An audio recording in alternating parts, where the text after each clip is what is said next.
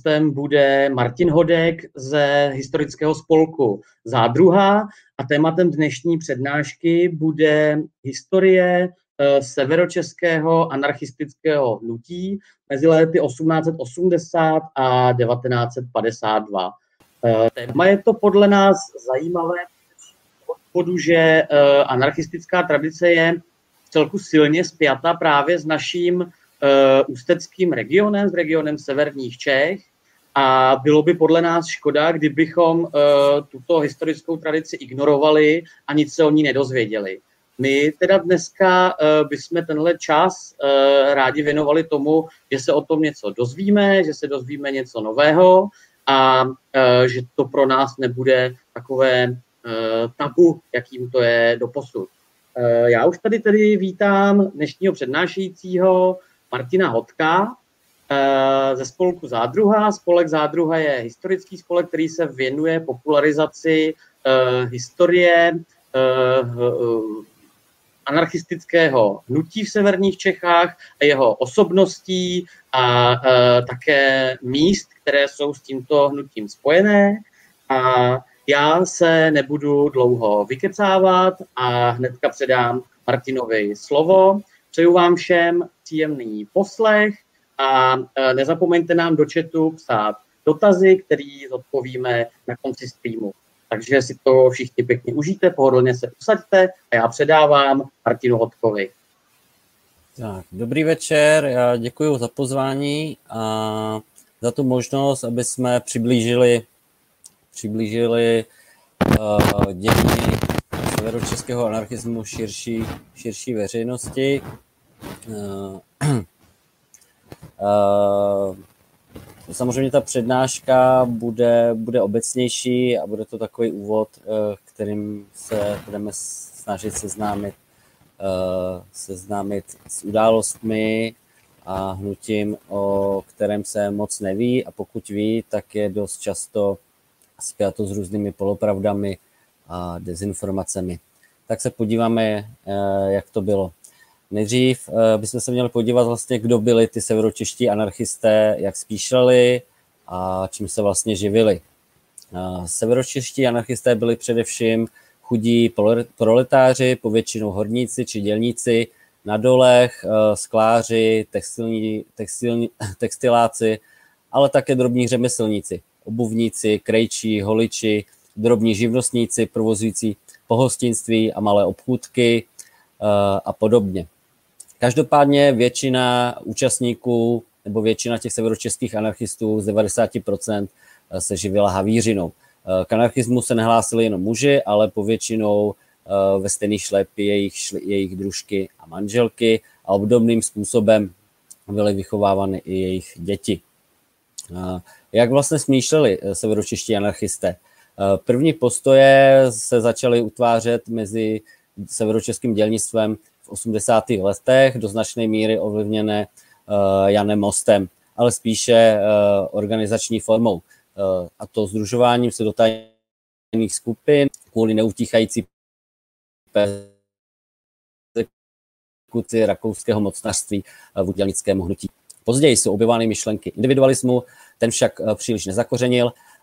Poznávány jsou ideje kolektivismu Michaila Bakunina a největší zalíbení si mezi severočeskými severočeským hornictvem získali myšlenky eh, ruského myslitele Petra Kropotkina, takzvané ideje volného, rozuměj, anarchistického komunismu. Eh, ve vzpomínkách jednoho z pamětníků v pozdějších letech Bělovanský eh, Petru nebo Kropotkinův anarchokomunismus severočeskému hornictvu bližší právě víc než ten marxismus germánský a to údajně z toho důvodu, že eh, ta volnost byla slovanstvu blížší než eh, prušácká láska k disciplíně a autoritám.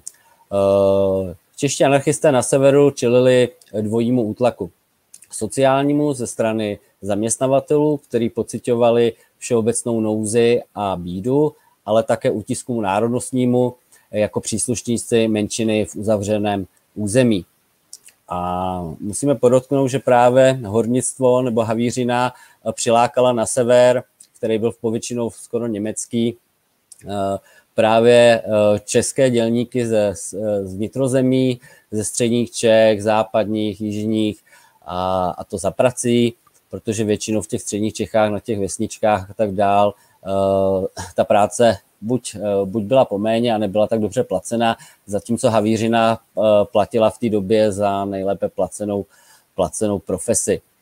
Takže se na sever začali stěhovat eh, nejdřív, eh, nejdřív dělníci, pak jejich rodiny a postupně se tady začal usídlovat eh, český živel a na některých místech, právě především na Mostecku, Duchcovsku, pak některé obce, především ty hornické, dosáhly třeba i toho, že tam 50% obyvatelstva pak byla tvořeno, tvořeno českým obyvatelstvem.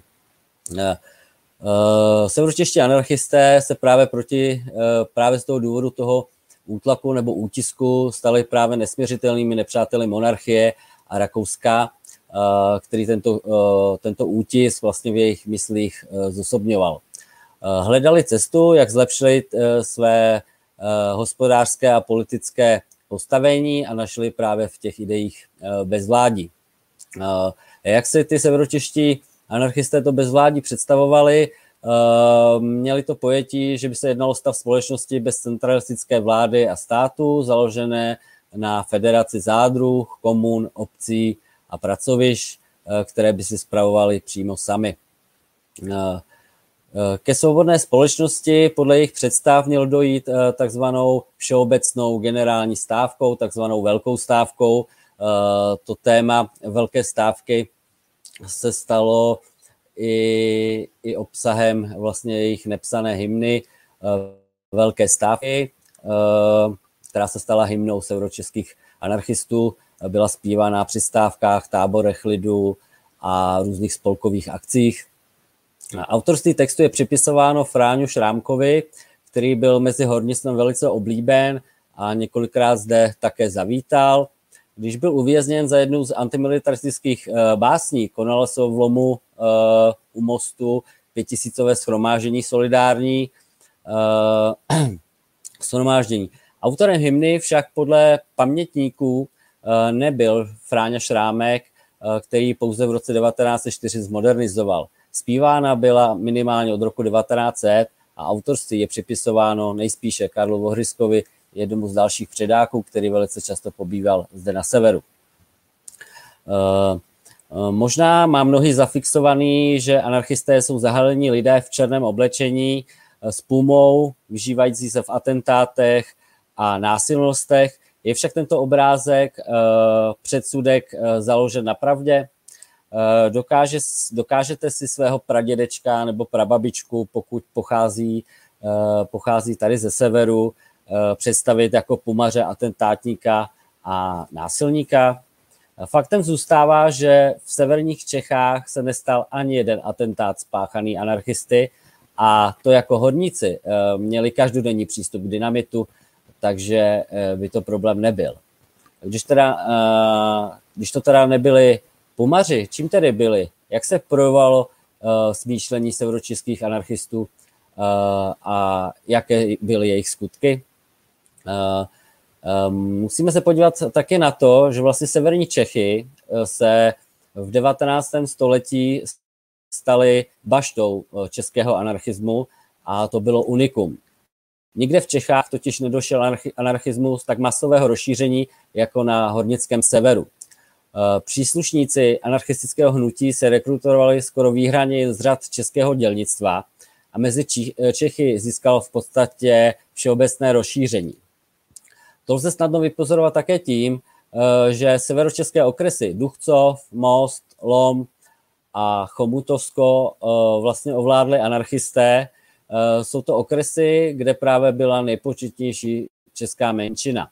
Naopak, kde bylo Čechů málo, zastoup, málo zastoupení, převládala naopak spíše sociální demokracie. Němci se totiž převážně hlásili k sociální demokracii, s, nadská, s nadsázkou lze tedy říct, že to Čech, to anarchista. Aspoň takhle to platilo v tehdej, na tehdejším severu. A tak e, například okresy Teplice a Ústí nad Labem byly naopak spíše sociálně demokratické. i když i zde pracovaly různé anarchistické odborové organizace a spolky. Především, kde se zase nacházelo více Čechů, jako byla Krupka, Chabařovice, anebo Krásné Březno, které je součástí Ústí nad Labem.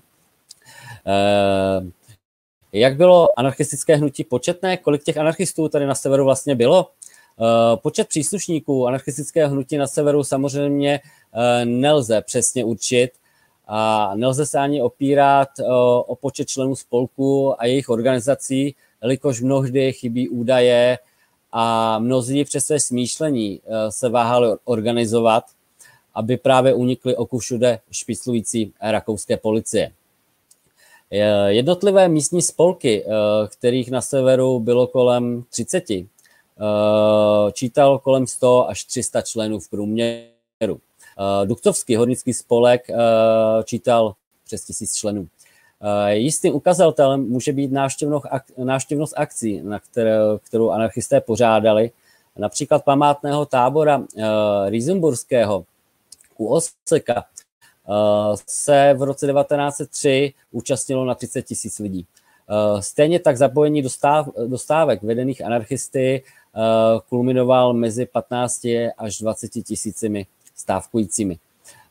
Po první světové válce například odbory anarchistických horníků pod názvem Združení československých horníků združovali v nejlepších letech asi 14 tisíc členů podle těchto údajů si tak nějak můžeme, eh, můžeme udělat obrázek o tom, kolik těch anarchistů bylo. Eh, je vidět eh, s tím, že Češi tvořili menšinu, takže ty počty byly, byly značné. Hmm. Co vlastně ty severočeští anarchisté dělali? Samozřejmě to, co je nejvíc trápilo, byla nouze a bída. Proto vlastně hlavní, hlavní jejich činností bylo Eh, bylo bojovat za zlepšení postavení svého hospodářského postavení, eh, takže většina jejich práce se týkala vlastně eh, právě těch jejich pracovišť a nápravě těch pracovních poměrů.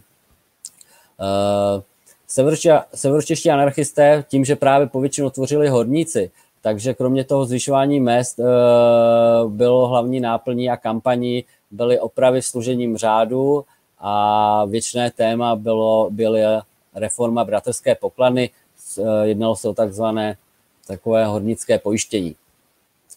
Eh, to, že severočeský anarchismus eh, měl masový charakter, ukazuje i to, že se právě ty severočeští anarchisté eh, postavili do čela několika velkých stávek, v podstatě všech velkých stávek, které v 19. století a 20. století v severních Čechách proběhly. Eh, účastnili se a vedli eh, vlastně první hornickou nebo první generální hornickou stávku v roce 1882. Eh, tý se účastnilo, bylo to unikum, ty se společně účastnili jak čeští, tak němečtí horníci. Dalšími stávkami, do kterých se zapojil, byla stávka v roce 1893, pak další velká proběhla v roce 1896 Památná je samozřejmě stávka z roku 1900. Byla to jedna z prvních velkých generálních stávek, která samozřejmě zasáhla celé Rakousko, takže zasáhla, nezasáhla jenom severočeský uhelný revír, ale taky kladenský, mířanský, ostravský a další. Uh, ta byla organizovaná společně, tu organizovali společně jak anarchisté, tak sociální demokraté. Uh, dalšími velkými stávkami Eh, byla stávka z roku 1906 a stávka z roku 1912. Eh, samozřejmě ani první světová válka eh, tyto aktivity nezastavila, i, i přesto, že byl výjimečný stav. A tak probíhaly nebo vedli anarchisté stávky proti, především pro, proti hladu a za příděl potravin i v letech 1914 až 1918. Eh, je nutno podotknout, že anarchisté byli v prosazování svých zájmů eh, mnohem bojovnější než sociální demokraté.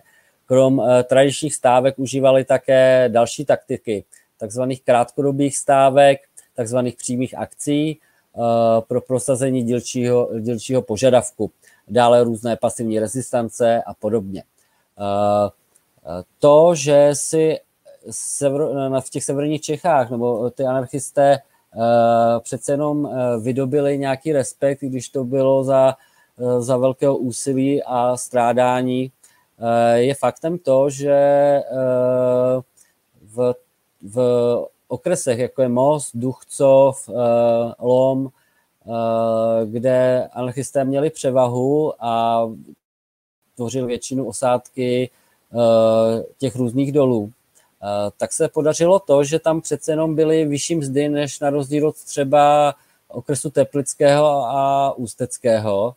A výsledkem bylo to, že třeba horník Duchcově si mohl, mohl chodil do práce jenom on, zatímco jeho, jeho manželka mohla zůstat uh, doma a starat se o rodinu a tak dál. Uh, a vyšli, co se týče těch výdajů. Na rozdíl třeba od Teplická, kde, kde na těch dolech spíš prosazovali ty zájmy sociální demokrati a tak to mělo ten výsledek, že tam museli chodit do práce nejenom muži, ale i ženy a často i děti. A výsledek to mělo ten, hlavně neblahý i pro ten rodinný život, protože ta rodina se vlastně vůbec nesetkávala a jediný den, kdy se mohli potkat, byla neděle. Takže eh, to je asi tak. Eh, podíváme se, my jsme se ještě tomu nevěnovali, podíváme se na počátky toho severočeského anarchismu, eh, kde se vzal. Samozřejmě anarchisté nebo byli vždy součást takzvaného dělnického hnutí. Formování a tak formování vlastně anarchistického hnutí už je spjato s formováním dělnického hnutí v Čechách na konci 70. let 19. století pronikání těch anarchistických myšlenek sem na sever samozřejmě přicházel ze západu. Eh, eh, zpočátku v těch 80. letech, jak už jsem zmiňoval, měl velký vliv ten Jan Most. Eh, někdy kolem roku 1880 začíná k vnitřnímu kvašení v rámci toho dělnického hnutí a dochází k rozkolu a vlastně rozdělení na umírněné a radikální. Z těch radikálních se pak od roku 1880 formujou, formuje anarchistické hnutí. Právě z důvodu persekuce, která a další vlně pro následování právě po potlačené stávce z roku 1882, o které jsem, kterou jsem zde zmiňoval, vznikly právě různé tajné organizace a to hnutí anarchistické, ale ono i, i to sociálně demokratické v té době muselo vlastně fungovat v ilegalitě. Od 90. let i severočeští anarchisté opouštějí takzvanou, takzvané tajné organizace a začínají se naplno věnovat e, tradičnímu spolkaření, zakládají různé spolky vzdělávací, podpůrné a odborové. Uh, definitivní uh, vlastně v té době, na, na počátku těch 90. let, dochází taky k definitivnímu rozkolu v tom dělnickém hnutí, a to k rozkolu mezi anarchisty a, sociální, a sociálními demokraty. Anarchisté propagují přímou akci, zatímco sociální demokraté eh, razí cestu parlamentní, parlamentární akce. Kolem roku 1900 uh, eh, začínají kvasit mezi severočeskými anarchisty a horníky Eh, myšlenky na to vytvořit vlastní odborovou organizaci horníků. Eh, samozřejmě v té době je tuhá persekuce, která vlastně eh, nepřestává a tak ty různé vztahy trvají docela dlouho, než se to hnutí může otřepat z různých forem, forem těch represí, a tak vlastně první odborová organizace eh, těch anarchistů vzniká až eh, v roce 1903. A tak v letech 1903 až 1907 zde funguje Severočeská federace horníků. Eh, pojem zákazu v roce 1907, která právě souvisela se stávkou z roku 1906, vzniká na rychlost v roce 1908 Hornická federace. Zároveň Eh, jelikož jsme mluvili jenom o horníkách, ale zmiňoval jsem, že samozřejmě eh, mezi těmi severočeskými anarchisty nebyly jenom horníci, ale i další profese. tak v roce 1904 vzniká v Lomu u mostu Česká federace všech odborů, což, je vlast, co jsou vlastně anarchosyndikalistické odbory a asi jsou neúspěšnějším pokusem vlastně v dějinách toho českého anarchismu. Na svou dobu čítala úctyhodných 4000 členů asi ve 130 odborových skupinách a spolcích. Většina právě sídlila zde na severu, na severu. Samozřejmě v roce 1908 udeřila další persekuce, ty odbory byly rozpuštěny, a tak v letech 1908 až 1909 uh, eh, funguje takzvané volné združení českých horníků. To se nakonec přeměňuje v roce 1909 uh, eh, na zemskou, jednu, zemskou jednotu horníků, která působí do, do vypuknutí první světové války v roce 1914. Mimo těchto odborových organizací fungovala samozřejmě na severu i organizace taková Eh, spíš politická. Byla to Česká anarchistická federace, která fungovala, byla založena v roce 1904 a fungovala do roku 1914. Eh, od let 1914 až 19 eh, fungovala jako Federace českých anarchistů komunistů. Tato federace byla spíš osvětovou, osvětovou skupinou a byla, nebyla tak početná a byla tvořena spíš pracovníky jako byli různí redaktoři a tak dál. Uh, ale měla svá zastoupení vlastně ve většině, ve většině severočeských obcích. Uh, teď se podíváme vlastně na to, co ty anarchisté krom těch stávek dělali.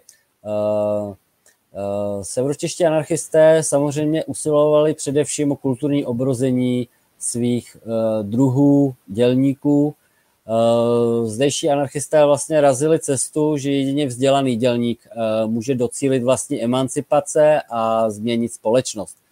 Eh, známe je vlastně heslo emancipace dělníků musí být věcí dělníků samých.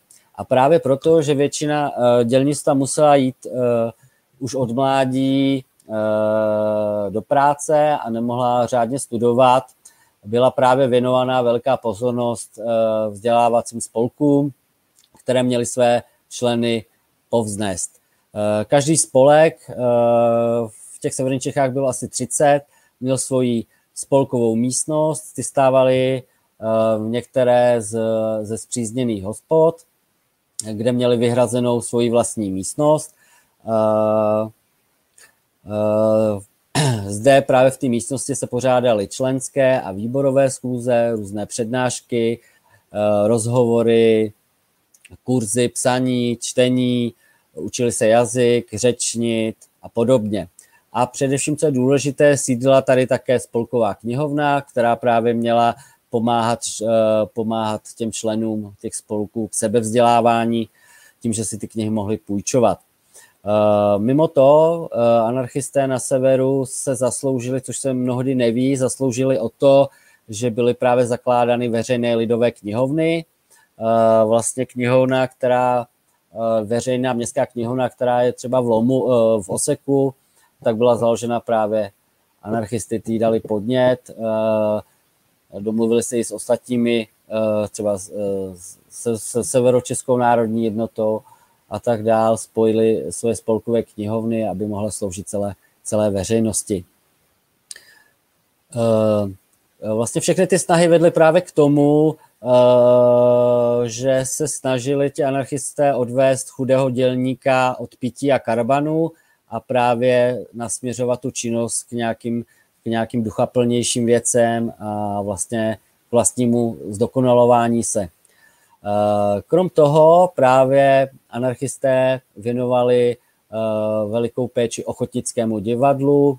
Po severu fungovalo několik různých ochotnických skupin v rámci těch spolků, třeba eh, spolek, eh, vzdělávací spolek Omladina v Dukcově měl svůj vlastní dramatický odbor, stejně tak eh, měl svůj dramatický odbor třeba spolek Mladá síla v Lomu a podobně.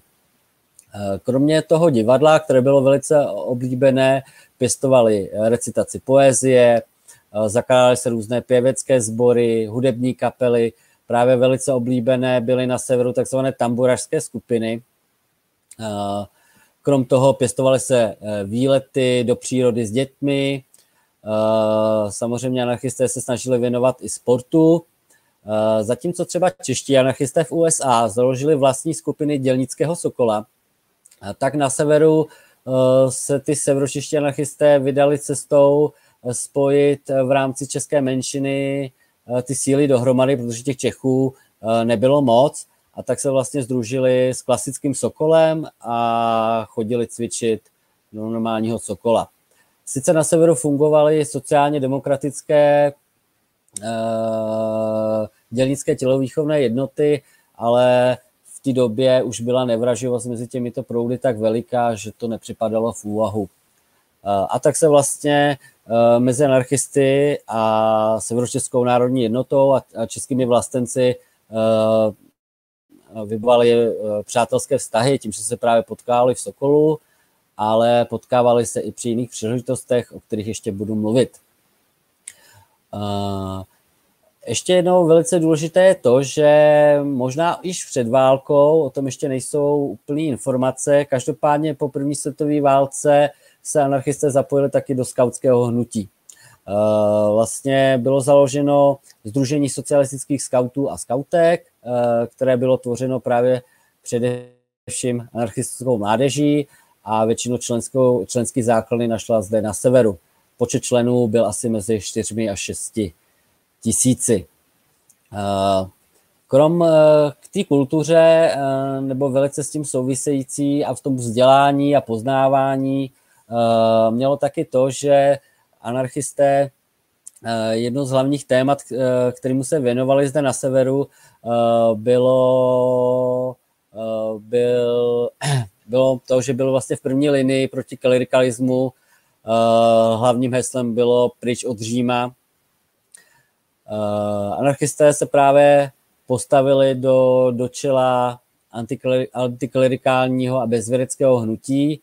Uh, hlavním důvodem bylo to, že v katolické církvi spatřovali toho, který věrně, vždy věrně stál při císařském trůnu O oblíbeným heslem tehdejších anarchistů bylo samozřejmě žádný bůh, žádný pán.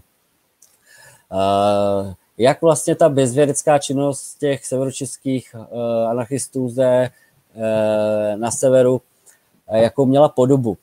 Hlavní důraz byl kladen právě na to, aby se, aby se hromadně vystupovalo z církve, ale s tím, že pokud, ty círk, pokud z katolické církve vystoupím, Uh, tak se prohlásím rovnou za bezvěrce a nebudu přestupovat do žádné jiné.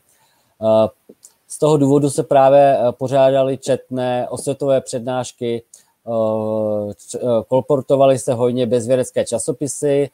Velice oblíbený byl právě časopis Matice svobody, kterou vydával Jan Opletal v Brně. Velice významné byly právě pro to bezvědecké hnutí i, takzvané, i, i takové věci, které by normálně byly asi smutné, byly bezvědecké pohřby, eh, které se stávaly zde na severu velikou manifestací ateismu za účasti i několika tisíc lidí, eh, kteří přišli právě dát poslední nazdár eh, zesnulému kamarádu. Zprvu se severočiští anarchisté združovali ve volné myšlence, Eh, později začali zakládat své vlastní spolky eh, volných myslitelů eh, a skupiny bezverců, které fungovaly při zmiňované České anarchistické federaci. Tak. Většina těch skupin bez, bezvěreckých nebo těch spolků bylo zastoupeno, zastoupeno ve většině obcí v regionu, s tím, že samozřejmě jejich zakládání a fungování bylo stěžováno rakouskými úřady. Eh, třeba v Ústí eh, se anarchisté snažili založit eh, spolek bezvěrců a ty stanovy jim byly místo hejtmanstvím opakovaně vraceny z různých důvodů přes pět let, než se jim konečně podařilo ten spolek ustanovit. Jinak při těch skupinách vznikaly samozřejmě bezvědské zpěvácké křiky právě proto, aby při těch bezvědeckých pohřbech mohl být ten zesnulý důstojně, důstojně aby se s ním mohl důstojně rozloučit a nějaký obřad tam byl, právě protože nebyl církevní, aby, aby to nějak nahradilo. Eh, eh, další velký důraz se kladl právě na sekularizaci škol. Eh, ty severočiští anarchisté odmítali dávat svá dítka na hodiny náboženství, to sebou neslo samozřejmě potíže a represe. Většinou samozřejmě se to týkalo těch dětí, učitele nebo ty školy, odmítali, odmítali dávat vysvědčení, eh, známkovat je, protože jim chyběly hodiny, hodiny náboženství, na které odmítali. Je nutno říct, že ty děti eh, tím, že se s nimi ty rodiče rozmlouvali, takže oni taky přestali věřit v Boha a eh, sami, sami jakoby odmítali na ty hodiny chodit a, ne, a, jako, a nechtěli. Tím, že právě na některých školách s tím byly problémy, tak Eh, někteří byli tak zatvrzelí, že byli schopni třeba svoje dítka, jenom aby se nemuseli hodit, učit hodiny náboženství, hodit i několik kilometrů třeba do, do vedlejší obce. Po první světové válce uh, pokračovali anarchisté vlastně v činnosti té bezvěrecké, založili svaz socialistických bezvěrců a uh, vlastně Eh, ten pád monarchie eh, vlastně přinesl ovoce několika leté osvěty, eh, kterou ty severočeští anarchisté, ale samozřejmě i další skupiny vedly. A vlastně potom v roce 1918 došlo k hromadnému vystupování z katolické církve po celém severu, což můžeme vidět, vidět při sčítání lidu z roku 1921, a kdybyste si ty sčítací operaci prohlíželi, tak uvidíte, že v podstatě málo, málo u kterého Čecha budete vidět, že, že v ty katolické církvi zůstal. A to je vlastně jedna z těch památek, o kterých vlastně si jakoby neuvědomujeme, ale to, že vlastně jsme, nebo v Čechách většina z nás jsme ateisté, eh, tak eh, je to vlastně vliv těch, těch, těch anarchistů a činnost toho anarchistického hnutí. Jedna z těch mála, která vlastně, kterou si neuvědomujeme, ale oni se o to vlastně zasloužili taky svým dílem. Eh, co se eh, skoro asi vůbec neví, na čem se severočiští anarchisté podíleli, byl boj za českou školu. Možná je to pro někoho překvapivý, protože anarchisté byli vždy internacionalisté a jistě byli vzdáleni Eh, falešnému vlastenectví, jako příslušníci, ale jako příslušníci utlačované eh, národnostní menšiny sváděli boje právě za českou školu v severních Čechách. Protože ten problém byl eh, ten, že samozřejmě ve většině obcí fungovaly německé školy, kde právě učili jenom německy a české školy prostě hejtmanství nezřizovalo. A pokud i někde nějakou zřízili, zřídili, tak jako se, zatímco třeba německé děti chodili do školy, která byla výstavní, několika patrová budova zděná, tak české děti poslali do takové stodoly, kde by normálně neustájeli ani dobytek. Takže samozřejmě to vyvolávalo velké pnutí mezi hornictvem a uh, právě ty snahy o to, aby, aby vlastně eh, děti českých horníků mohly chodit do těch českých škol. Eh, musím však zdůraznit, že tyto snahy u českých anarchistů nebyl projev nacionalismu. Stejně tak jako třeba bezvěrci odmítali dávat děti do rukou kléru, aby je učilo o nebíčku, nechtěli dávat svá dítka právě do německých škol, protože chtěli, aby se vzdělávali a mluvili v řeči svých rodičů. Eh, na, com, na čem vlastně není nic divného. Eh, první boje za českou školu začali severočiští anarchisté svádět už v roce 1896. Eh, bylo to právě v Duchcově a Tady se podařil jeden unikát, protože anarchist, severočeští anarchisté využili stávku jako prostředek k dosažení svých cílů, který se běžně používal na pracovišti, tak oni ho použili poprvé v historii a možná, že je to poprvé v historii vůbec, i po celém světě, taky použili ve škole. A v roce 1896 tak v Duchcově stávkovali děti, školní děti. Právě za tu lepší školu. Uh, boje za české školy organizovali anarchisté jak v Duchcově, Ervenicích, Krásném Březně, u Ústí nad Lebem, či Krupce, Dubí. Uh, spojili se v tomto snažení právě se Severočeskou národní jednotou. A nutno zdůraznit, že byli nekompromisní a a nej, nejodhodlanější. V boji vytrvali mnohdy i přesto, když už třeba uh, vlastně český vlastníci ustoupili uh, pod různými pohruškami, které jim přišly ze strany úřadů. A tak anarchisté prostě v těch požadavcích stáli stůj to stůj. On to většinou mělo tu praxi, že vlastně, uh, jdeme tomu, když to bylo v Krupce, uh, tak uh, tady česká škola nebyla, tak eh, vlastně český rodiče se sešli na nějaký veřejný schůzi, eh, tam přednesli svoji rezoluci, eh, že požadují otevření české školy v Krupce nebo v Bohosudově, podepsali se pod to a předali to hejtmanství. A samozřejmě tento krok vedl to, že samozřejmě to hejtmanství to muselo vzít a ono i rakouský úřady to povolovali, takže na to Češi právo měli ale toto právo jim bylo upíráno právě spíš tady místními regionálními vládci na hitmanství a tak dál. Jo? Takže samozřejmě pak byly ty snahy, eh, aby to ty lidi odvolali, aby ty úřady nemuseli dál řešit. Eh, nejčastější praxi bylo to, že právě eh, to, ví, to se dozvídáme třeba z Ústí nad Labem, tak tam třeba pohrozovali vyhazovem z práce, kde bylo plno českých dělníků za tento požadavek vyhozeno, ale ještě běžnější praxi bylo to, že eh, ti, co podepsali ten požadavek, eh, byli vyhozeni na dlažbu. Protože problém byl v tom, že eh, většina vlastníků domů a bytů na severu byli Němci, že samozřejmě to byla jakoby jedna z těch možností a pak, jak ti našeli, bylo to, že je prostě vyhodili na dlažbu.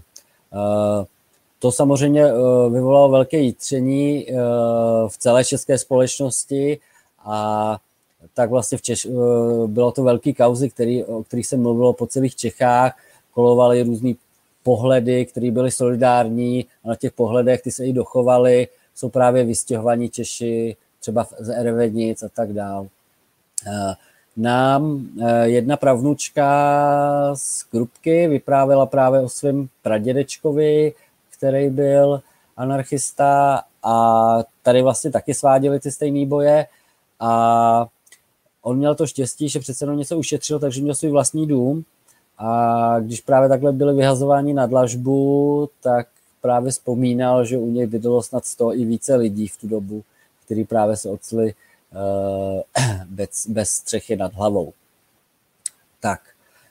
Uh, to bude asi k těm školám. Jinak uh, musím říct, že samozřejmě ty problémy národností, které byly, tak nebyly jenom co se týče škol, Tady byl problém, samozřejmě ty němečtí nacionalisté, kteří zde byli, eh, nesli s velikou nelibostí, jak se sem hrnuli vlastně zástupy dělníků za prací, povětšinou Čechů. Eh, takže se postupem času stávaly běžný různé eh, násilnosti ze strany německých nacionálů.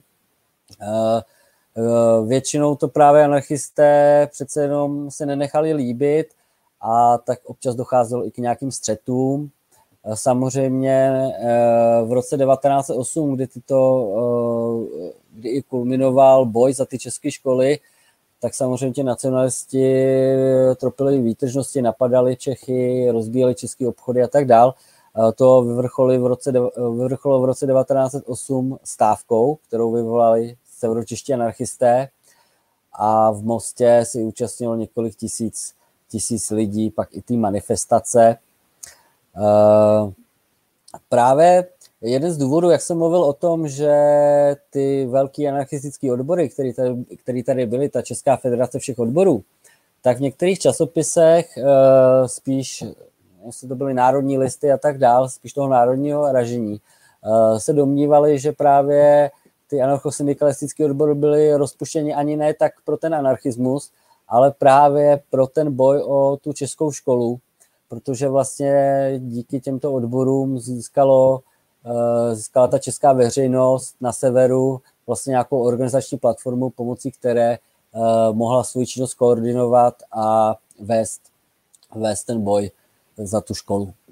Eh, jinak eh, já mluvím pořád o anarchistech musím ještě zdůraznit to, že toho boje za ty české školy se vůbec neúčastnili sociální demokraté. A to z toho důvodu, že samozřejmě i, i ty sociální demokraté nebyly jenom Němci, byly mezi, bylo mezi nimi i spoustu Čechů, i když třeba na Mostecku méně, ale třeba v Ústí nad Labem a tak dále, tak tam jich bylo přece jenom o trošku víc. Uh, tak uh, oni se toho boje stranili asi hlavně z toho důvodu, uh, protože si nechtěli, protože za prvý byli ve vleku svých německých soudruhů a nechtěli si je prostě jenom rozhádat. To samozřejmě vedlo k tomu, že mezi tím českým obecenstvem si anarchisté získávali mnohem větší obliby právě proto, že se za ty jejich zájmy postavili. Já jsem ještě nemluvil o tom, co bylo dost běžné v tom na, na, v tom 19. a na počátku 20. století a co už tady v Čechách sice jako ještě pořád vydáme, ale není to tak častý, byla ta obrovská solidarita a sounáležitost, která mezi lidma byla. Samozřejmě se projevovala i mezi severočeskými anarchisty a ta solidarita a vzájemná pomoc byla velice silná. Právě pomocí těch různých spolů, ať, ať už vzdělávacích nebo těch podpůrných, které za, za tím účelem vlastně byly zakládány. Eh, tak většinou, když některý člen toho spolku eh, měl, dostal se, buď měl úraz, nemoc, eh, nebo v případě nezaměstnanosti, tak se mu dostávalo to, že dostal podporu od těch, od těch spolků. Pokud byl dotyčný zatčen, uvězněn, tak rodina mohla počítat s tím, že se o ně ostatní postarají, Eh, vybírá se různé finanční sbírky a dary. Stejně tak i v pádu umrtí eh, se většinou právě pak ty vdovy s početnými sirotky podporovaly. Docela běžný bylo právě na těch bezvěreckých pohřbech těch anarchistů, že vlastně na tom pohřbu se udělala velká, velká sbírka všech, aby, aby měla ta rodina něco do začátku, když ztratila, ztratila živitele, anebo obráceně, když ztratila matku. Uh, té solidaritě ještě patří to, eh, co ty severočeští anarchisté eh, tady na severu jakoby vytvořili to, že zakládali vlastně družstva, kooperace nebo novou kooperace. Eh, vlastně důvodem těch družstev, nebo severočeští anarchisté se snažili zlepšit své hospodářské postavení, ale nedělali to právě pouze jenom bojem na pracovištích, ale taky družstevnictvím. Eh, samozřejmě ty družstva si nemůžeme představovat tak, jak fungovaly družstva po roce 48. Eh, ty družstva byly dobrovolné, ty družstva si dělníci zakládali sami a sami je taky, taky řídili. A, a co je nutné říct, samozřejmě ty družstva neplnily jenom tu funkci té solidarity a to, že si vlastně vzájemně pomáhali, ale byla to taky účinná zbraň proti spekulacím obchodníků, eh, taky účinná zbraň proti zdražování či dodávání nekvalitních produktů. Eh, když například zdražilo spekulacemi mléko, eh, založili si třeba anarchisté v záloží u mostu družstvo spotřebitelů mléka budoucnost a tím si ten problém vlastně vyřešili vlastními silami. Jinak, co se týče toho družstevnictví, Eh, tak vlastně již od 90. let eh, byl jejím propagátorem průkopník anarchistického hnutí Willem Kerber, který byl na severu častým hostem a byl velice oblíben. Po jeho smrti v roce 1899 umřel samozřejmě na následky věznění. Tu osvětovou činnost převzal Karel Vohryzek a další. A tak v průběhu 90. let vzniklo na severu několik, několik desítek spotřebních družstev anarchistů. Samozřejmě při tom zaklání družstev byl velký problém v tom, že samozřejmě ty horníci nebo ty dělníci byli dost chudí.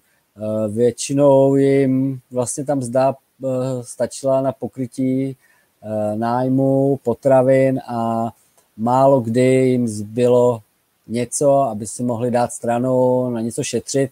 Takže samozřejmě problém s tím zakládáním družstev byl ten, že pokud si chtěl vstoupit do družstva, musel si eh, vlastně složit podíl a hodně horníků vlastně na to ty peníze neměli, proto ty družstva nebyly tak početná a samozřejmě eh, nebyla tolik životoschopná. Eh, ale máme tady, takže mnohé z nich v průběhu několika let zanikly, naopak vlastně s novou vlnou na počátku 20. století začaly vznikat další družstva, která byla, byla velice úspěšná. Já zmíním několik, aby jsme aspoň měli nějaký povědomí. Nejznámější potravní družstvo Volnost v Lomu, to fungovalo vlastně až do první světové války a mělo asi, asi pět obchodů. Dalším velice známým bylo novokooperační výrobní a spotřební družstvo Združená síla v Třebušicích, jež mělo asi pět poboček. Obdobně byla v Hrdlovce a tak dál, ale asi nejznámější a nejslavnější bylo výrobní družstvo Dělnická pekárna Federace v Letkovicích, která podle pamětníků pekla nejchutnější a nejpoctivější chléb v celém revíru. Chleba jinak byl samozřejmě označený a uh, měl tam jako ochranou známku ruku s držícím hornickým kladívkem a rozvážel se po celém ústecku. Jinak samozřejmě družství, družstva anarchistů vydržela až do roku 1948, uh, pak byla zlikvidována, respektive jim bylo dáno na výběr rozpuštění anebo splynutí s komunistickým družstvem včela, což bez tak znamenalo jejich zánik. Uh, komunistickým funkcionářům nebo bolševickým funkcionářům se totiž nepozdávala družstva řízená dělníky samotnými, bez nějakého stranického vedení. Další velkou úlohou, kterou severočeští anarchisté nebo aktivitou a kampaní, kterou vedli, byl boj proti militarismu. Severočeští anarchisté byli také velice činní právě v tomto hnutí. Odmítali militarismus a válku, nechtěli vraždit své bratry, dělníky jiných států jen pro něčí mocenský choutky. Eh, odmítali povinnou vojenskou eh, službu, někteří raději emigrovali, než aby šli k odvodu, například Karel Krampera či Oskar Niederle eh, z Long, který emigroval do USA. Při odvodu si protestně ty severočeští anarchisté připínali tzv. antimilitaristické odznaky v podobě rukou, které rozlomovaly pušku, eh, nebo si připínali černé smuteční stužky či květiny.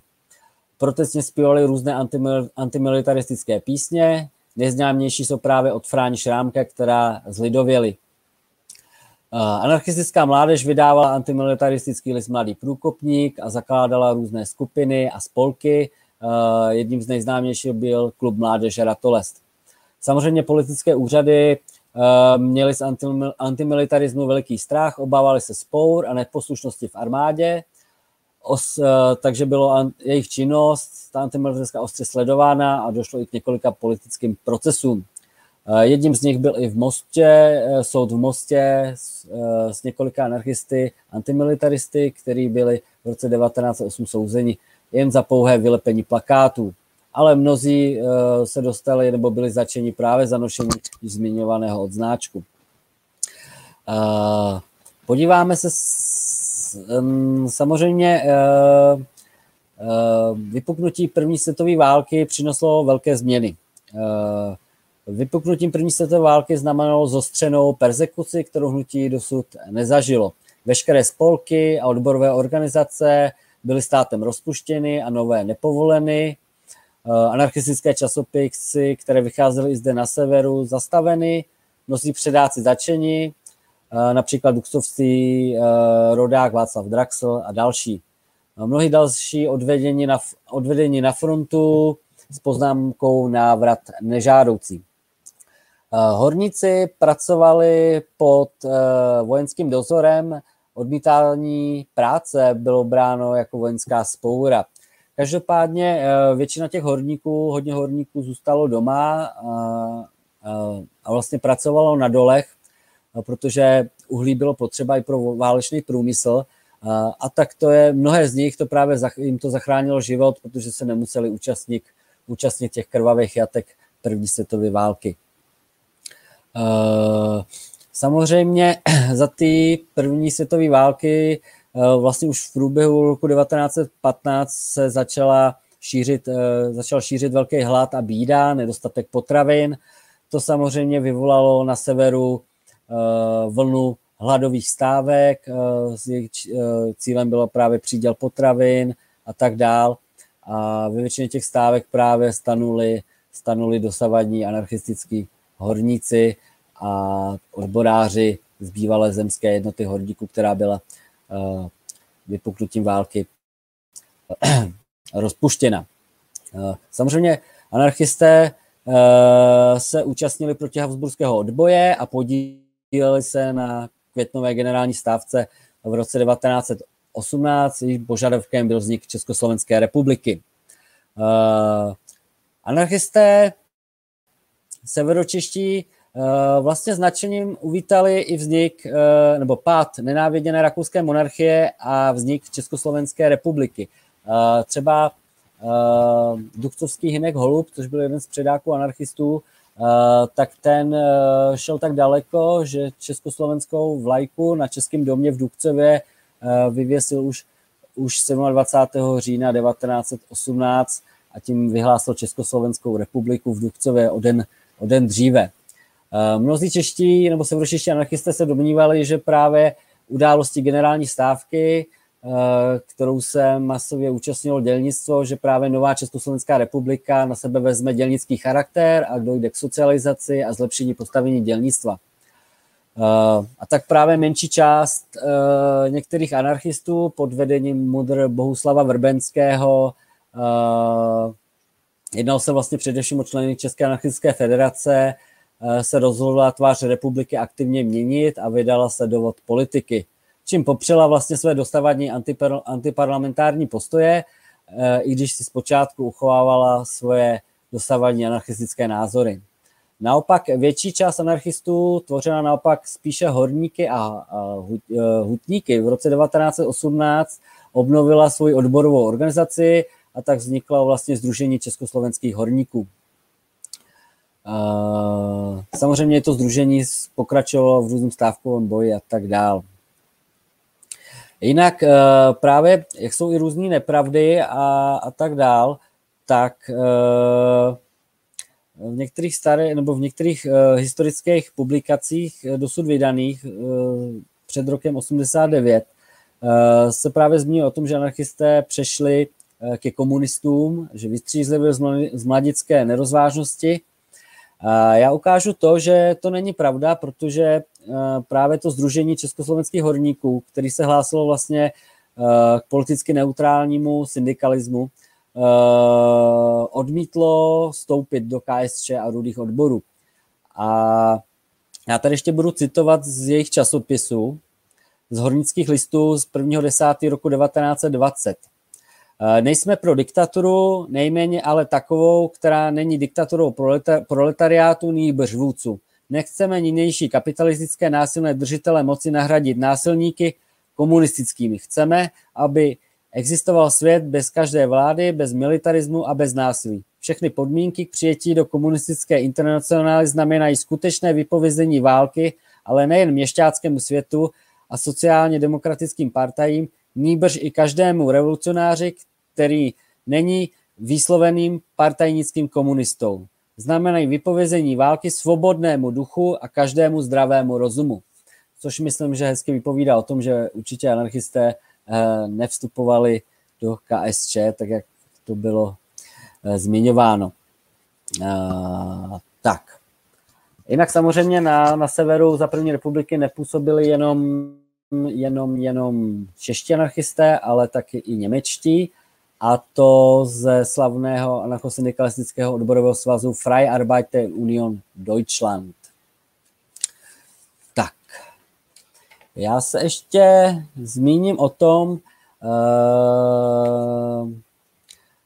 po druhé světové válce se vlastně hnutí anarchistů vlastně zaniklo, už není obnoveno, protože mnozí zemřeli a tím, co zůstali, již zdobili hlavy šediny. Ubylo jim životních sil, navíc nástup vlády jedné strany by obnovení hnutí jejich největších názorových rivalů v dělnickém hnutí musel být rozbit hned od začátku. A mládež nebyla vychována vlastně v tom duchu toho anarchismu tak jako dříve i usilovně a ty se většinou buď toho politického života stránili, nebo se stránili. Družstva anarchistů byla rozpuštěná vlastně vládou KSČ a poslední zbytky eh, anarchistů bezvěrců působilo v několika málo bezvěrských spolcích, například v Bílině či Břežánkách a združovalo se s bývalými členy volné myšlenky ve svazu občanů bez vyznání. Avšak jen do roku 1952, kdy i tato organizace je KSČ přinucena ukončit činnost. Hnutí severočeských anarchistů se ztratilo a zmizlo doslova z povrchu zemského jako mnohé obce severních Čech. Vzpomeňme Ervenice, Souš, Hrdlovku, Most, který vlastně musel být přestěhován. A tak na své obnovení muselo počkat uh, anarchistické hnutí dlouhých 40 let, ale to už je zase jiný příběh, který není dosud dopsán. Tak, já děkuji za pozornost. A jestli teda... Tak, uh, Martine, moc děkuji za super přednášku uh, a mrkneme se na ty, na ty dotazy, které tady k tomu máme. Mhm. Nejdřív se uh, Honza Bartko uh, ptá, co anarchistky. Vlastně z tvých úst nepadlo jméno žádný anarchistky, ale já vím, že vy v zádruze budete o anarchistkách pořádat přednášku, je to tak? Ano, uh, tak uh, ono to je na dlouhé, na dlouhé povídání. Uh, já jsem sice zmínil uh, to, že když jsem mluvil o těch počtech těch anarchistů a kdo to byli a odkud se rekrutovali, tak jsem právě zmínil, že vlastně ty anarchistky, ono jich bylo asi stejně jako mužů. Vlastně většinou v tom manželství to bylo tak, že ta manželka, družka sdílela svoje názory eh, se svým manželem. Eh, samozřejmě o nich nebylo tolik, eh, tolik slyšet, protože v těch odborových organizacích se nemohli podílet z toho důvodu, že vlastně byli v domácnosti ale za to se třeba účastnili různých spolkových, spolkových akcí a jestli si všimli eh, jednu z těch fotek eh, toho vzdělávacího spolku Hladina, tak tam, je, tam bylo třeba vidět, že polovinu členek tvořili, tvořili ženy. Jinak na severu eh, fungovaly, víme, zatím se nám podařilo zjistit tři čistě ženské anarchistické spolky, které působily. Ale tak pokud to téma někoho zajímá, my ho samozřejmě zpracováváme. Tady třeba je vidět. Tady je z 27 členů divadelního družstva 23, 23 anarchistek. My se samozřejmě to téma budeme snažit zpracovávat. On je to dost obtížné, protože uběhlo hodně dlouhá doba a mnohé bylo zapomenuto. A, a samozřejmě ne o všem se psalo, ale budeme se snažit toto téma přiblížit a zjistit, co nejvíc. Čili, že jo, já se omlouvám. Uh, máme tady další, další uh, takový podotek a ten se týká toho, že anarchisti nebyli všichni ateisti, ale uh, stávali se členy také československé církve. Uh, je, to, je to vlastně pravda, že i například hnutí volné myšlenky usilovalo o to, aby když už nechcete být přímo nevěřící, buďte alespoň členy České národní církve. Uh, můžeš k tomu něco, něco podotknout? Uh, takhle, asi někteří, někteří samozřejmě není, není úplně nutné, že pokud je anarchista, musí být ateista. Uh, ale co se nám zatím jakoby posud, jakoby při tom bádání, co jsme narazili, tak jsem nenarazil na anarchistu, který by, který by nebyl bezvěrec. A právě uh, třeba v těch uh, anarchistických bezvěreckých skupinách bylo podmínkou to, že pokud chtěl být členem této skupiny, tak musel vystoupit ze všech církví. V té okay. době to tak bylo. No. Jasný. Uh, máme tady otázku od Honzy Mareše, to je zajímavý. Ty jsi zmínil heslo pryč od Říma, což, jak víme, bylo heslo uh, nebo jedno z nejpoužívanějších hesel celého českého ateistického nebo antiklerikálního hnutí. Ale Honza nám píše, že ten pojem má uh, vlastně hlubší kořeny, a to kořeny v německém prostředí a týká se německého nacionalismu. Eh, ptá se tedy, jak eh, toto heslo pryč od Říma uchopovali čeští anarchisté a ateisté. Eh, prostě se jim to heslo líbilo, nebo jim ve 20. letech už nebyl jasný ten kontext? Já myslím, já nevím, otázka, kdo s tím přišel dřív, protože Uh, ti anarchisté ho používali už hodně dlouho a nejenom anarchisté, ale jakoby dělnické hnutí jako obecně. Takže otázka je, kdo od koho co převzal. To si nejsem jistý. Protože myslím si, že tohle téma by se našlo už, už, už v 19. století mezi dělnickým hnutím. A každopádně, a, a proč se používalo, bylo to, že eh, bylo úderný, protože od Říma jako říkalo vše.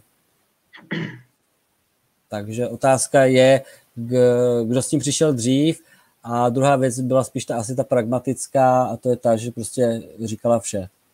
Když od Říma bylo jasný každému dělníkovi. OK, máme tu podotek od Zuzky Smogalové, tak Masaryk a spol jeli taky programní ateismus. To je, uh, to je do značné míry pravda. Masaryk pro své spíše ateistické názory nebyl českou veřejností předtím, než se stal prezidentem, oblíben. Ale já bych to možná doplnil jinou otázkou týkající se Masaryka. My jsme totiž o Masarykovi měli přednášku minule v rámci našeho vzdělávacího seriálu. A zajímá nás, nebo zajímalo by mě, jestli víš, jak se vůbec dělníci nebo anarchističtí dělníci na severu stavili k Masarykovi, protože já například vím, že horníci za něj drželi po jeho smrti trizny a mě by zajímalo, jestli to byla jejich dobrovolná aktivita, nebo se to muselo. Jak teda, protože myslím si, že anarchisté i Masaryk mají určitý průnik v humanismu a v pozitivistickém přístupu ke světu. Eh, jak to teda bylo? Eh, no, uh, jako o tom jakoby úplně jako se moc nezmiňuje, jakoby třeba při, při studiu těch anarchistických starých periodek eh, tam o tom moc není. Každopádně myslím si, že on měl, neměl i nějaký přednášky na severu v té době a jediný, co jsem hodně narazil občas, bylo to, že Masaryk, když pobýval v Polsku, tak právě organizoval pomoc pro pronásledovaný dělníky. Takže si tím asi získal v, e, a vězněný, takže si tím asi získal eh, ty sympatie. Ale samozřejmě jakoby ty jsou různý. Vím, že jenom mi nějaký potomek pos, nějakého anarchisty právě posílal pak fotku, kde, kde je právě dědeček focený ještě s Masarykem nějak těsně před jeho smrtí, ale asi nevím, jestli úplně budu umět odpovědět. Určitě, uh, určitě to asi, jakoby ty bořby nebyly, nebyly nucený, byl to spíš dobrovolný projev toho daného daného anarchisty. Ono spíš šlo o to, že třeba ta první republika byla vnímaná asi tak, eh, že samozřejmě ten, eh, všichni vítali pád monar- rakouské monarchie. A eh, v podstatě v těch prvních letech bylo obrovské nadšení a euforie jo? A i, i mezi těmi anarchisty z toho, že ta republika se může vydat nějakou, nějakou lepší cestou. Takže z toho byli nadšení Eh, dokonce i na severu mezi těma horníkama panovalo jeden, jeden čas i, i ten názor, že se na tu chvíli trošku uskromněj, aby se republika mohla po tom válečním běsnění trošku zpamatovat ta ekonomika. Jo? Takže jakoby ty naděje tam byly velký, ale pak přišlo zklamání. No. Ano, je to tak. Tohle bylo i velký téma právě, eh, co se týče příslušníků volné myšlenky, kteří eh, po říjnovém převratu 1918 projevovali velmi silný nadšení, ale už, uh, už v velmi raném čísle jejich prvního ročníku znovu obnoveného vydání volné myšlenky je zasahla československá státní cenzura. Takže tam opravdu to vystřízlivění z toho, že uh, ty pořádky se nepromění nijak radikálně a revolučně, uh, bylo opravdu silný a pro ně tvrdý. Já ještě si můžu? Já jenom hmm. ještě k první republice, ono velký vytřízení přišlo v tom, že třeba ty anarchisté uh, na severu uh, si vždycky mysleli o tom, že to Rakousko je prostě násilný, násilně potlačuje to hnutí a tak dál, ale obecně to bylo tak, že většinou při těch stávkách jako nebyli mrtví, nestřílelo se nějak často do toho dělnictva stávkujícího, což změnila až první republika, čili vlastně republika dělníků a ono se střílí, střílí do, do, vlastně, do vlastních řád a to bylo pro ně jako asi hodně velký vytřízlivění. No. Hmm, hmm. Um, zepta, uh, teď prostředkujeme, co píše Petr Riesler. Proč nám bolševik dal do učebnic obrázek anarchisty s bombou? Páchali atentáty a násilné činy či nikoliv? A jaké třeba? Eh, tím asi naráží na to, že my opravdu máme eh, tu stereotypní představu anarchisty zahaleného do nějakého černého oblečení, jak hází bombu nebo, nebo něco takového. Odpovídá to jako realitě nebo ne? No, eh, tak eh, já nevím, eh, asi to řeknu takhle. Já už jsem to tady zmiňoval v dnešní přednášce. Eh, při bádání se nám nepodařilo zjistit, na sever, že by v severních Čechách proběhl jediný atentát anarchistů. A jak jsem zmiňoval, ty anarchisté k tomu měli všechny předpoklady, protože měli, eh, většina byli horníci a měli každodenní přístup k dynamitu. Takže materiál na ty atentáty měli a přesto je nedělali. Jo? A co se týče obecně českého anarchistického hnutí a jeho celé historie, tak jsme zaznamenali uh, tři atentáty.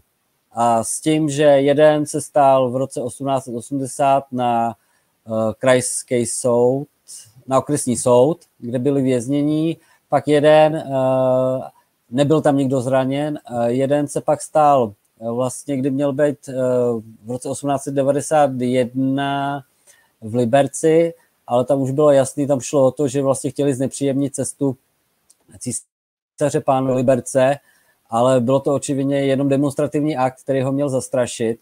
A vlastně mělo se demonstrovat to, že zatímco vlastníci továren vynakládají právě na tu návštěvu obrovské sumy peněz, tak to řešení odmítali přidat dělníkům. A poslední atentát se stal v roce 1890 něco. Ten se stal na Jelemnicku a spáchal ho Jiří Wolf a e, ten byl namířený na továrníka, který špatně zacházel se svými dělníky. A ten atentát byl udělaný tak, aby nikomu neublížil a, a byl opět jenom demonstrativní, vlastně vybouchl, to puma byla nastražená před dveřma jeho vily a vybouchla, když tam nikdo nebyl, tak právě, aby nikoho nezranila, což on při, e, pak ten obviněný při tom soudu taky doznával, že nebylo cílem nikoho zabít, ale cílem bylo jenom zastrašit, aby se továrník zamyslel nad tím, eh, jak se chová ke svému, ke svému dělnictvu. Takže eh, asi ty slova o tom, že anarchisté jsou atentátníci, když si vezmeme, že za několik desítek let proběhly, vlastně proběhly jenom tři, tři atentáty, tak jsou hodně přehnané. Hmm, skvělý, eh, děkuji za odpověď. Teď spojíme dva otáz, dvě otázky dohromady. Ptá se Ondřej Nývld a Jan Losenický na to, eh, jaký v podstatě byly vztahy českých a německých anarchistů. Jak se do prostředí českých anarchistů promíchlo, eh, promítlo německé hnutí. Ty jsi zmiňoval Johana Mosta a t, můžeš k tomu teda něco, něco ještě dopovědět? Tak uh Jan Most tam byl jako inspirativní, ale spíš uh, asi v tom, že to byl počátek a hledání, takže tím, že byl vlastně ty, ten, ten časopis Freiheit byl psaný německy, tak přece jenom ty Češi německy uměli, takže to byla jedna z těch jakoby přístupných zdrojů, kde se o tom anarchismu dozvědět, ale jako až takový vliv na, na, to, na ten český anarchismus neměl z toho důvodu, že on vlastně emigroval pak později do USA, takže v tom kontaktu nebyl. Eh, co se týče eh, jakoby anarchistů v Německu, nebo českých a německých, jako mezi českými anarchisty zde na severu byla snaha samozřejmě oslovit eh, německé kolegy, který byli většinou vlastně sociálními demokraty. Za tím účelem dokonce v Lomu začal vycházet, vycházet německy psaný časopis General Streik. Vyšlo pár čísel, ale moc se neujal. No. Prostě Němci byli spíš k sociální demokracii. A co se týče kontaktu s německými anarchisty přes hranice, to určitě Češi byli, protože pokud budeme sledovat ty časopisy, které Češi vydávali, tak je tam dost překladů právě německých autorů a z německých časopisů. Velký vliv pak byl i, uh, hodně velký byl pra, především pak z Francie, odkud byly právě překládány různé publikace. Hlavně ten francouzský syndikalismus. No. Mm-hmm. Uh, Daniel Vršanský. Ještě jenom do, dopovím, že právě uh, k těm Němcům, tak právě za první republiky tady působila působila vlastně uh, Freie Arbeiten Union Deutschland, což byly anarchosyndikalistické odbory a vlastně uh, ty Němci, ty, ty němečtí anarchisté tady ze severu Čech právě zastupovali Československo vlastně i na tom velkém anarchosyndikalistickém kongresu a jakoby v rámci té anarchosyndikalistické internacionály.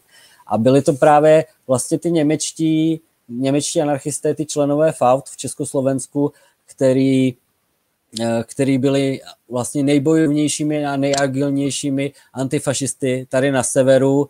Eh, já tady mám někde k tím i takovou poznámku, kterou jsem si někde učinil a uh,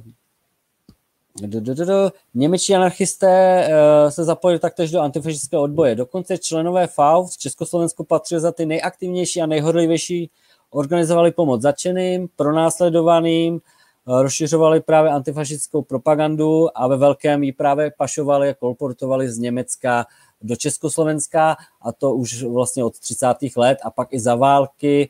Uh, většina za to dopadla špatně, byla pozatýkána gestapem, a málo který z nich to přežil. Mám tady i, i několik men, ty jsou myslím tady někde z Ústecka, a to byl manžele Emma a Emanuel Somerovi například, nebo Paul Hackl a Kate Hacklová. Ten Paul Hackl nakonec uh, koncentrační tábor přežil a byl to i básník.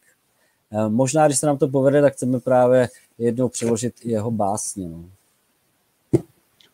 Super. Uh, Daniel Vršanský se ptá, máme to brát tak, že anarchismus v Čechách skončil s nástupem KSČ a existoval nějaký silný odpor? Jo. No, uh, ono jde spíš o to, že to hnutí, hnutí zaniklo, asi by zaniklo, nebo takhle. Ono ten anarchismus se začal oslabovat už za první republiky, jo, protože uh, Eh, vlastně ta část, ta intelektuálská, ta vzdělaná část toho hnutí, eh, eh, vlastně kolem Vrbenského, tak ta opravdu přišla do KSČ.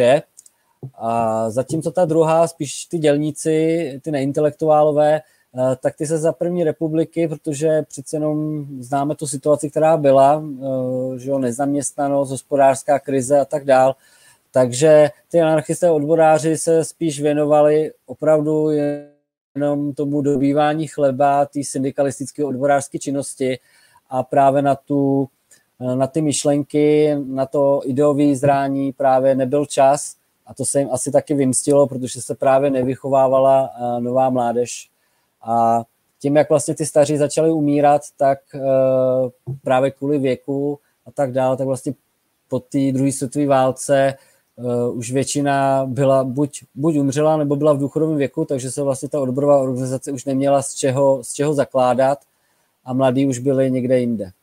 Takže uh, pokud se rozpadlo, tak hlavně spíš vlastně vlastními, vlastními chybami, tím, že nepokračovali nebo nedělali svou činnost konsekventně, jak měli asi. No.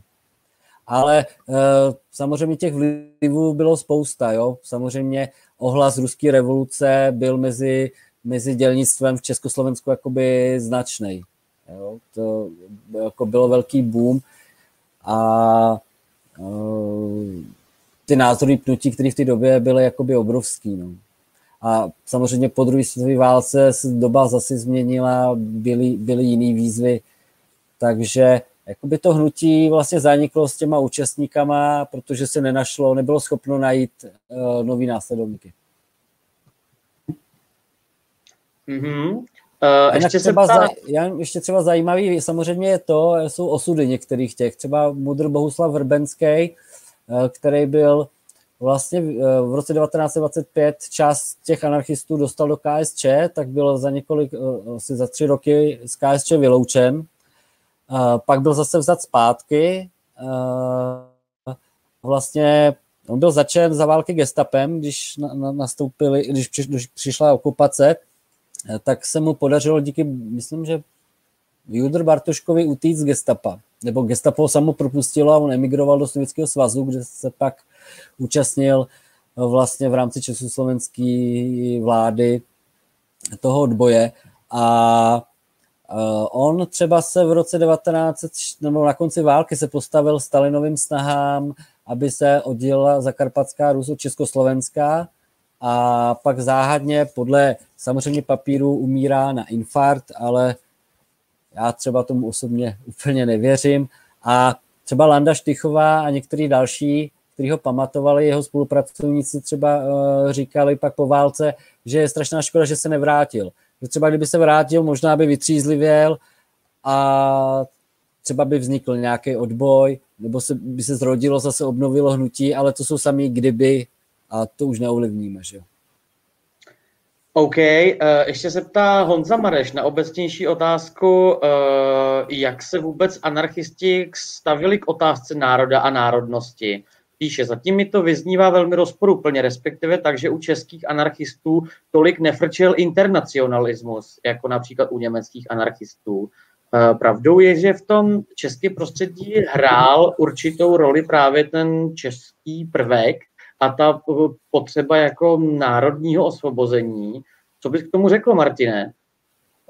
No, eh, čeští anarchisté určitě byli internacionalisté, Eh, k tomu se i několikrát postavili, dali by se dohledat články o, o vlasti, o národu, kde eh, jasně prohlašovali, že jsou vždycky internacionalisté a jde spíš o to, že třeba jakoby o to, ten severočeský anarchismus měl to specifikum, že vlastně byl v národnosti, jako menšina v národnosti uzavřeném prostředí, pod silným jakoby tím národnostním útlakem a samozřejmě na něj nějak reagoval, jo. Ale určitě byl internacionalista. Pokud eh, třeba dotyčný má zájem jakoby to víc probádat, stačí zajít do Národní knihovny a pročíst ty staré anarchistické časopisy, většina je přístupná a najde tam dost zdrojů. Já k tomuhle můžu doplnit, protože jsem se zabýval právě volnou myšlenkou, tak znám jejich pojetí internacionalismu. Oni se taky specificky hlásí k internacionalismu, ale uh, svoje pojetí chápou poněkud odlišně od toho standardního marxistického pojetí internacionalismu a specificky mluví o tom, že, pro, že internacionalismus nechápou jako vymizení národů nebo zrušení národů chápou internacionalismus jako uh, prostředek emancipace v tom duchu, že uh, to je právě spojený s tím bojem o tu českou školu, o kterém Martin mluvil. Vzhledem k tomu, že vzdělání probíhá v národním jazyce jakožto nejsrozumitelnějším nástroji vzdělání a výchovy, tak je potřeba v tomhle tom duchu národ zachovat. A to právě z důvodu vzdělávání. Eh, a toho, že to je vlastně ten mateřský jazyk je prostě eh, člověku nejbližší. Eh, tudíž nešlo o zbourání národů, jakožto spíš hranic mezi těmi národy. Tak to jenom jsem doplnil za sebe takovou drobnůstku. Ptá se Jirka Baudis, z jakých zdrojů, Martine, čerpáš informace? Jestli čerpáš z anarchistického tisku, jakou máš jistotu, že si hnutí historii nezaonačilo, nebo že si, pamatuj, že si pamětníci nepamatují pouze to, co jim sedí do krámu? Co jsou teda tvoje zdroje, se kterými ty pracuješ? Mm-hmm. Tak, eh, já musím říct, že eh, těch vzpomínek těch pamětníků je právě bohužel hodně málo.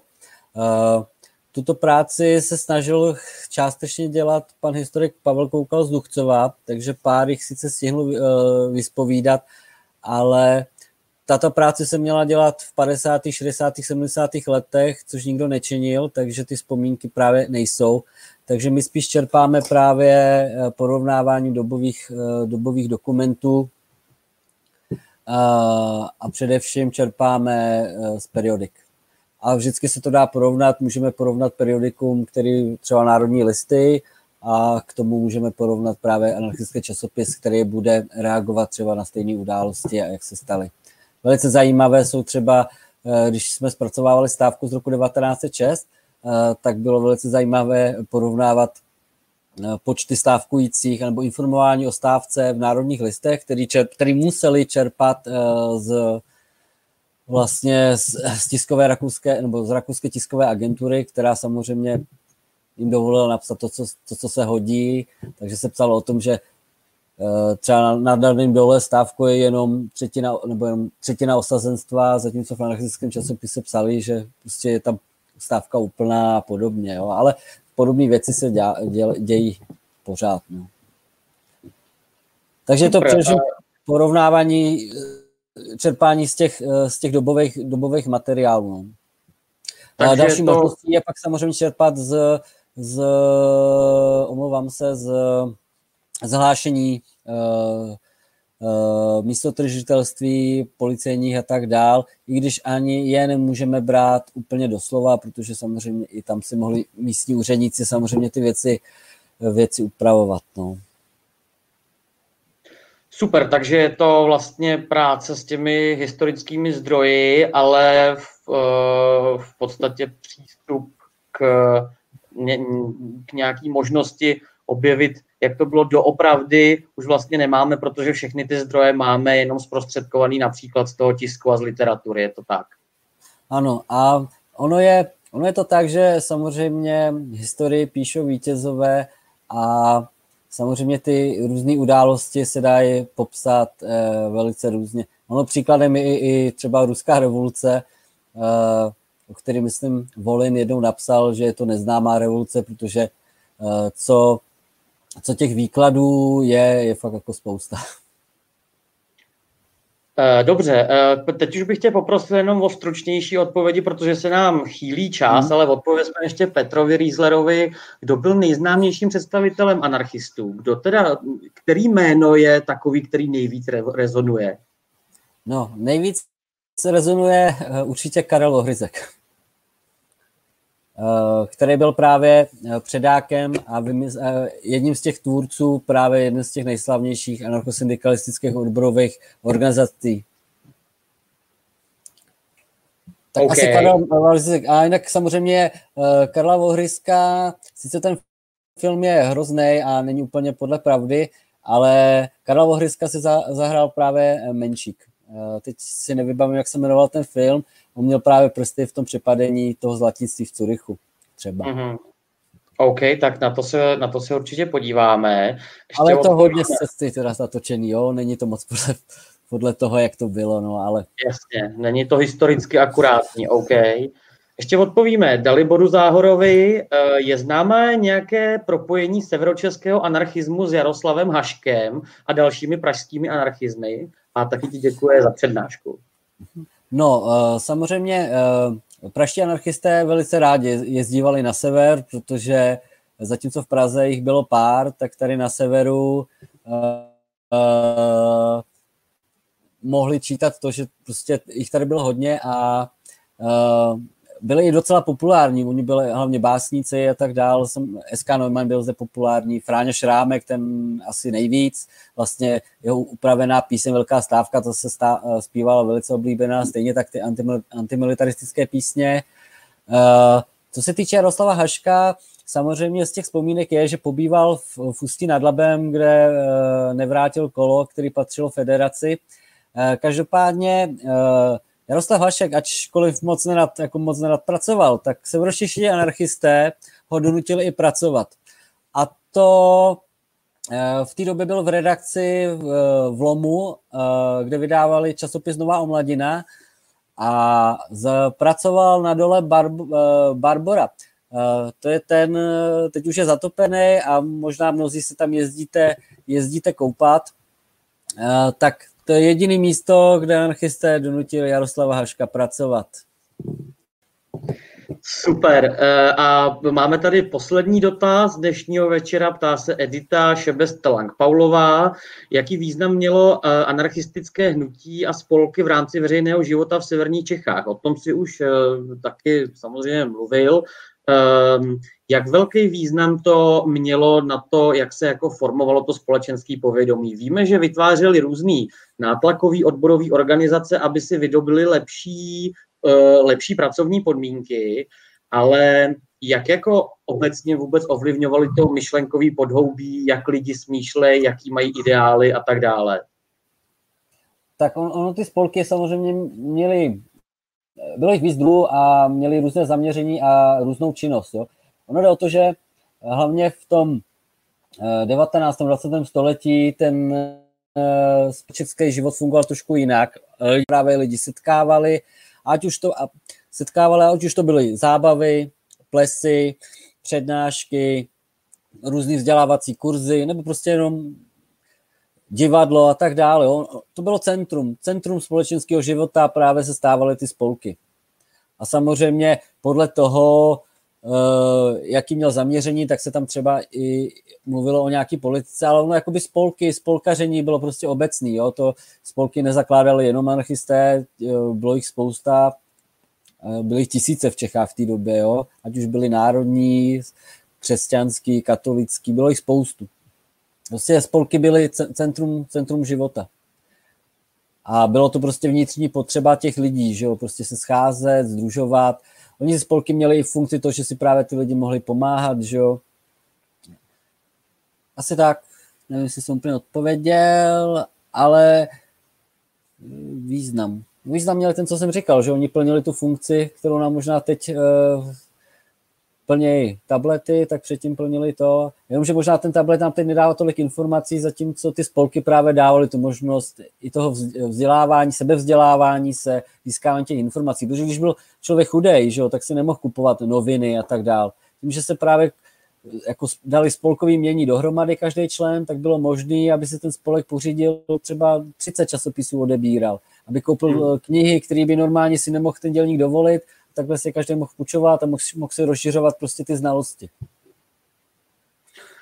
Uh, super, uh, tak to je z otázek všechno. Martine, já ti ještě jednou moc děkuji za podnětnou přednášku. Bylo to hodně zajímavý. Třeba se ještě někdy v budoucnu sejdeme nad povídáním, který se bude víc konkrétně týkat uh, konkrétních míst v Ústeckém kraji a co se na nich stalo. Uh, já ti teda za všechny moc krát děkuju. Zdravím tě a ještě poprosím